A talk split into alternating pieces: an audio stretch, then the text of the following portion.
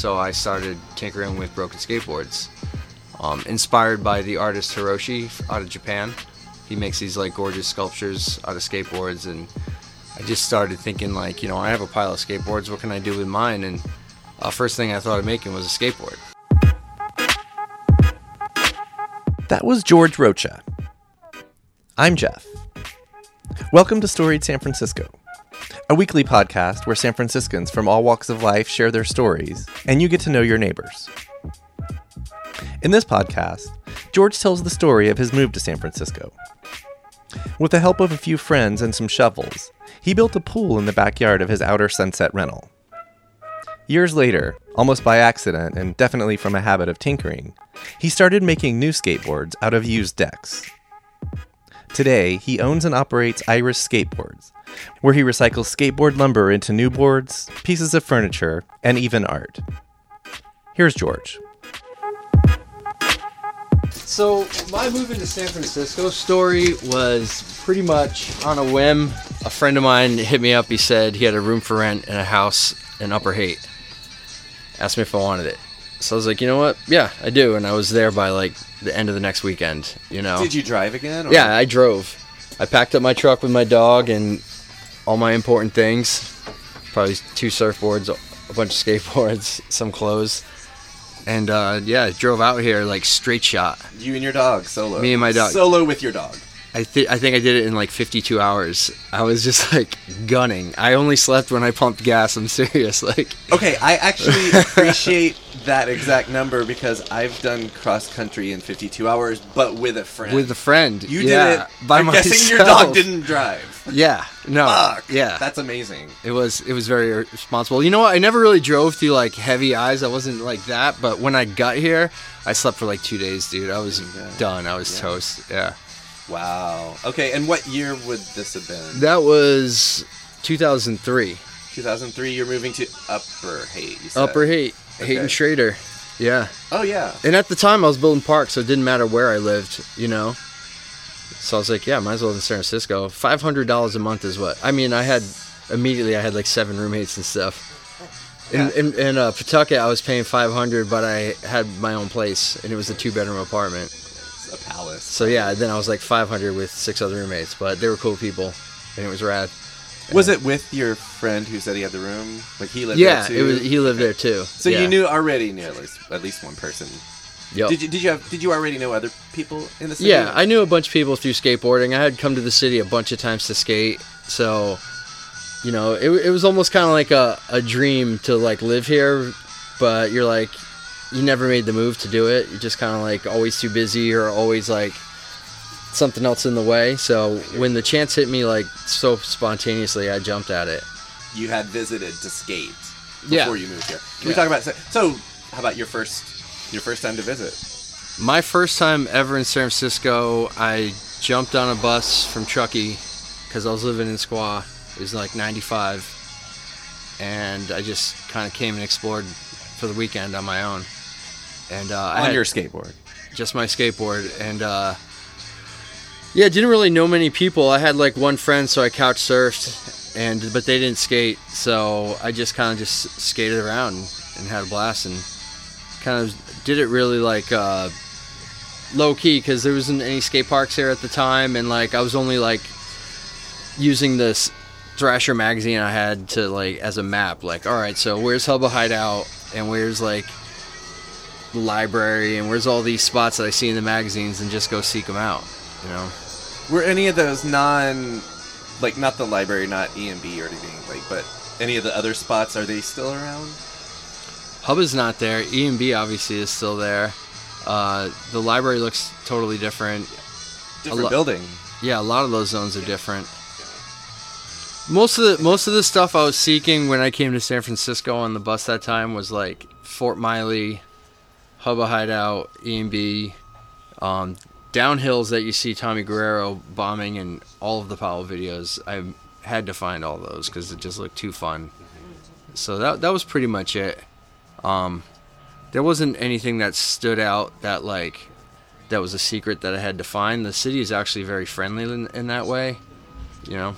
So, What were your early your early years in SF like? so when I first moved here, I would my favorite thing to do is just to leave the house and just go immediately be going downhill because I'm in Upper Haight. So that was just like the best thing ever. Like I didn't even really care what happened at the bottom of the hill. I just wanted to bomb that hill, and I'd always end up running into people. And if you don't, you go to the skate shop and you go to Deluxe on Market and you run into some people. And back then, a friend of mine lived right around the corner on the side street, so we'd skate on that street. And um, yeah, it was just it was awesome. It was just like a playground, and it was like perfect time for me, like in every way. Like I was the right age where you know right now I couldn't do that. Like maybe you can. I guess I don't like to say things you can't do it, but it's rough. You know, I'm 44 to go out there street skating, which I still try and do. Like it, it just looks different. You don't like just you know grab your jacket and hit the streets and spend four hours pushing around and like um, mash around the city. You just go to a spot and then that's it. You know. Yeah. Anything else to talk about before we get into Iris about your early early years? Oh here? yeah. So early years. No, there's a lot to get into there. So yeah, the early years living here. I kind of um for like a little more income to afford living here between like park jobs i moved pianos yeah and that was really interesting and it was a really good way to to get the lay of the land around the bay area. So i learned a lot through that and uh, one of my friends who also skated he was also a piano mover as well so um, he actually introduced me to some people and showed me some spots. So i wasn't entirely on my own when i moved here. You know there's, there's the whole skate community kind of like is like is like that in that way regardless you know? Tight knit, you're gonna you're gonna like supportive. you're gonna meet a crew. You know that's pretty much what it's like you know? Yeah. Were you um, moving or delivering pianos to anyone noteworthy that I was just moving pianos all over the Bay Area.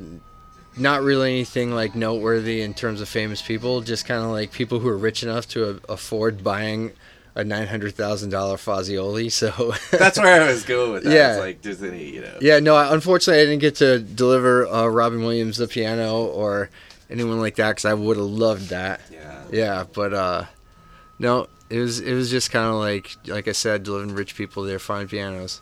Right. Yeah.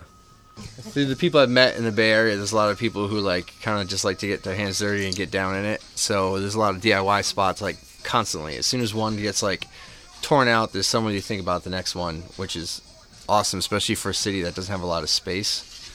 But um, over the years, I've uh, helped out with DIY efforts in Oakland, and right now we have, currently have one in Treasure Island. That's really cool, and uh, Lower Bob's over in Oakland is sick. Um, we used to have one near Cow Palace. We used to have one at Moss Beach. Um, I mean, even back in the day when I first uh, started like finding out about skating in San Francisco, there was like the created up Jersey barriers at the end of Market Street. It's almost like a tradition. I don't. Uh, if if you don't mind, explain what a DIY spot is because I don't think everyone. Yeah, so um, DIY spots are skate spots that skaters create for themselves because of a, a need to create and a need to skate unique terrain. Not to say like skate parks aren't doing it right. It's just like you're, you're always going to want to skate something else, you know? Like, so you could build yourself a structure or an obstacle, call it what you will, a skate park, and you're like, all right, this is cool, but I'm almost like bored of it, and now it's time. I want to build this. I want something like that. It's like, um, yeah, it's hard to explain, I guess. There's no spots that are still around since I visited. right because that's kind of the nature. ever- of that's the nature of them, and there's like, I think in recent times they, they stick around longer because public awareness and people really stand in front of the bulldozers now. Yeah. You know, um, like Burnside's still there. You know, Burnside's been there for what 30 years now, almost 30 Wow, years. wow. Yeah, for real. I think 91 was when they broke ground on that. So, yeah, we still have Lower Bob's, which is one that's going strong, and they they've they've been close, you know, but they stand their ground and they they earned it. Um, Treasure Island kind of has more of a uh, backing by the city because they kind of went through the proper, I don't know what you call it, red tape to do it. permits and, and whatnot. Yeah. So, but I mean, the, the rule is always the same. It's better to ask for forgiveness than it is to ask for per- permission. That's that's real. You got to start first and then be like, hey, we're doing this. What do you think? You can't just like go to them and ask and not have it started because you'll never get anywhere that way. Yep. So- You'll always get a no. You always get a no. And so now, do you feel it's a good time to talk to talk about um? So- Iris? Yeah, I mean, after living here for you know since 2003 and like building parks and stuff and moving around from house to house, I ended up in this house in the Outer Sunset that has a garage and it has a backyard. First thing I did is build a pool in the backyard. Again, I didn't ask my landlord's permission, but I figured she'd be really cool with it. Not everyone does that. So yeah, wanna I mean, it was about always my intention to like find a house with a yard that like is just all sand like this yard because then like you know whatever like you're not destroying like this great lawn or anything. And that's what this yard had. And it's easy to dig with shovels in the sand. So with the help of some friends we just started digging and i think i've only lived here for like four months when we started like pouring the concrete Wait, did you guys dig with the whole thing with shovels? the whole thing with shovels What six feet deep actual fuck. Yeah.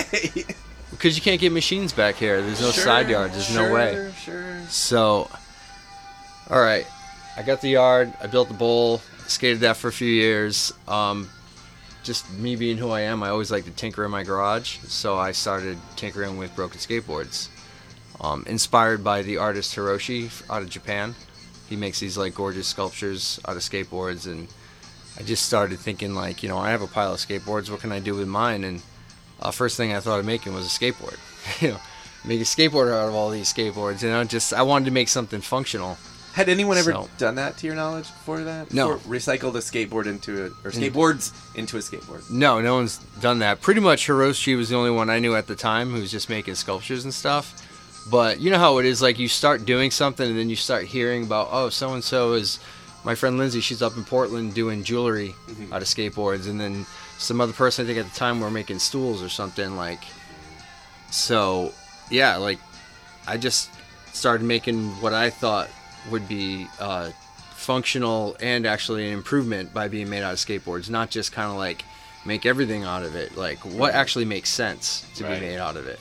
So You used the word tinkering. Were you thinking at first you were just gonna do this for yourself and your maybe your friends at the most? Like yeah, you weren't thinking I'm gonna start a company. no, absolutely not. Yeah. I was definitely just making stuff and just. Uh, I mean, that's the word tinkering. I was. Who knows? You you don't really know where you're going to end up when you start at something like that. You just kind of have a thought, and I'm just. It's like art.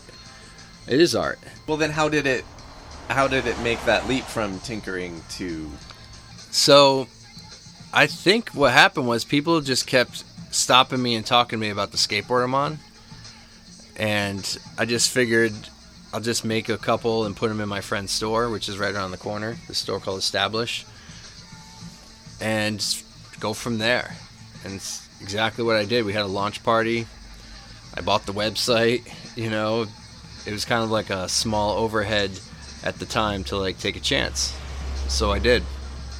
And uh, over the years that just evolved into making like screen print squeegees because I screen print or making like tap handles because my friend owns a bar and he asked me to. Like it, it was always like there was a necessity or there was a request behind each new thing. Um, I surf so I started like making surfboards. So it was just like pure evolution Organic. organic evolution just like there was never like all right let's sit down and think what will sell like that was never in my thought process what will sell i mean i'm shocked every time someone wants to buy anything off me not because i don't believe in it and think it's awesome but just the fact that there's a, a market for it you know Mhm. yeah How'd you come up with the name Iris? Or why?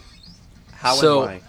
I actually took a while to come up with a name. I was just like writing down names, having friends writing down names that they thought would be cool, and just considering like dozens that I was considering, and uh, I didn't like any of them. But people told me that my boards look like rainbows because they're like you know multicolored from the lamination process of old skateboards. So I was thinking, okay, rainbows. Or what can I get from that? So I looked up Greek gods because I heard Nike is like the Greek god of winning or athletics or something like that. So, and I was like, well, you know, Nike's pretty cool name, so it worked for them. So I looked up uh, the Greek goddess of rainbows, and it's Iris. She's the Greek goddess of rainbows and the sea. And then I'm Portuguese. Uh, rainbow is also in Portuguese is arco-iris. So I was just like, all right, it's got to be Iris. I was like, this just works perfect. It's like, that's it. It's the rest is history, as they say. So the universe made the name for you, is what you're saying. You just I guess I just tapped into it. yeah. Yeah, it fits. You Cool. know. Yeah. Uh, do you want to talk about the future of Iris, the future of you?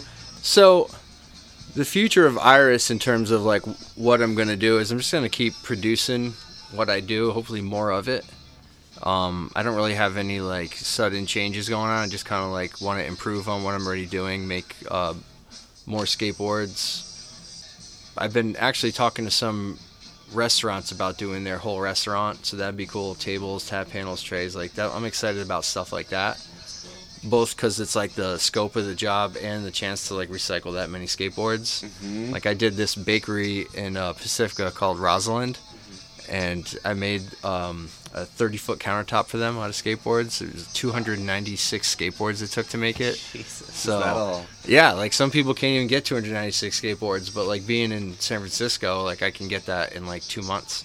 So uh, that helps a lot too, and I, I appreciate you know the skaters in the city. I appreciate my shops, Deluxe and FTC, because they enabled me to be able to do this. Supplying you with the boards, you mean? Yeah, absolutely. Yeah. And it's cool what you were saying about uh, restaurants and shops and, and cafes and stuff. Um, using your work because they, they're then they're keeping it local Yeah. too and independent. Yeah. know? So, you know, at first I used my boards and my friends' boards, whatever I had, like just to make like the first stack of Iris decks. But then obviously I had to like get a source. So I went to FTC because I'm friends with those guys and Deluxe, also friends and great people. And they also do a lot for the city. And I set up uh, collections. Basically, when you go buy a new board, you leave your old board, you throw it away. Instead thrown away, you put it in a box, and I come get it. I pick up like at Deluxe, I think I go every two weeks. FTC, I go every month. And um, On average, how many like every two weeks would you get from each place? I'd say every month I probably get a hundred boards from Deluxe and maybe like fifty from FTC. You know, sounds about right. And typically, how many? I know you make other things, but typically, how many skateboards go into making a new board? so everything I do here is developed off a stack of boards that I cut up and then kind of make into usable lumber. And a stack is twenty four boards. So out of 24 boards, I can get like 12 skateboards, or I can get a couple stools, or a maybe a coffee table. Coffee table's more like two stacks.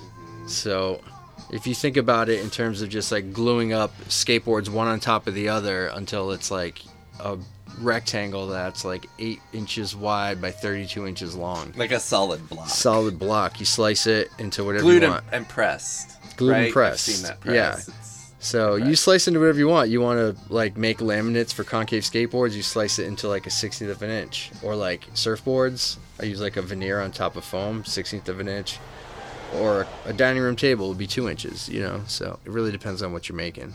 Mm-hmm. And all that's cut here in my garage on a resaw, and then planed, and then cut and done whatever you need to do to make it look like whatever you want it to look like.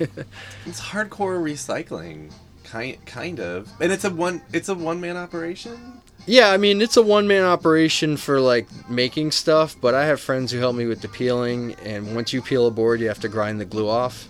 So I hire friends who need part time work to do that because there's a lot to do around here, thankfully. Um, but once I get the boards in from FTC or Deluxe, I bring them to my shop. I sort them based on like the shapes, and then I peel the grip tape off and I glue them up into the stacks And then from there it becomes gets cut and shaped into whatever. to whatever. Yeah, a gonna do. multitude of things. All right, and so for people listening to this podcast, if they are interested in um, giving you money to make them stuff out of old skateboards, how do they how do they do that? um, they can go to irisskateboards.com. There's like a, a form they fill out for any like custom stuff that like you know, just came out of your imagination or furniture. Um, but any way possible, see me on the street, DM me on Instagram or whatever it may be. I'm always I'm always down to make stuff. I like uh, getting creative and you know making things for people, even working with people. Fuck yeah. Last random question. What's the kind of craziest thing you made out of recycled skateboards? That's a great question. Craziest? Have you made a boat? I was Um, thinking boat. You when you said boat custom, I was like, sweet. Um, would be rad. I think the craziest and the thing that like kind of immediately popped in my head was the sculpture I made with Thomas Campbell. It was uh, I think five or six feet tall, and it was this three-dimensional, curvy, just wonderful piece out of Thomas's imagination. And you know, we we met and talked about it, and he drew it and explained it to me, and I had to like translate that into a sculpture made out of skateboards, and it was it was awesome. I mean, it really kind of like I feel like I grew as an artist from that experience, and I feel like I learned a lot. And uh, I'm, I'm grateful to Thomas for giving me the opportunity, and you know him and I became great friends as a result. So I think that's the that's the piece that really that's actually an emotional piece to me because I really, you know, I appreciate everything about that. That was George Rocha. If you want to see that sculpture that George talks about, go to our website or our Instagram or Twitter profiles. And join us again next week when we'll hear from DJ and podcaster Dana Keys. Music for Storied San Francisco is by Otis McDonald. Film photography is by Michelle Kilfeather. The show is hosted and produced by me, Jeff Hunt. Our website is storiedsf.com, where you can go to browse more than 100 episodes, check out all of our live events, and visit our store to help support us. Please follow us on Twitter and Instagram, and subscribe to the show on YouTube or wherever you listen to podcasts. If that's Apple Podcasts or iTunes, please do us a favor and rate and review what we do. And if you have any feedback for us or suggested guests, our email is storiedsf at gmail.com. Thanks for listening.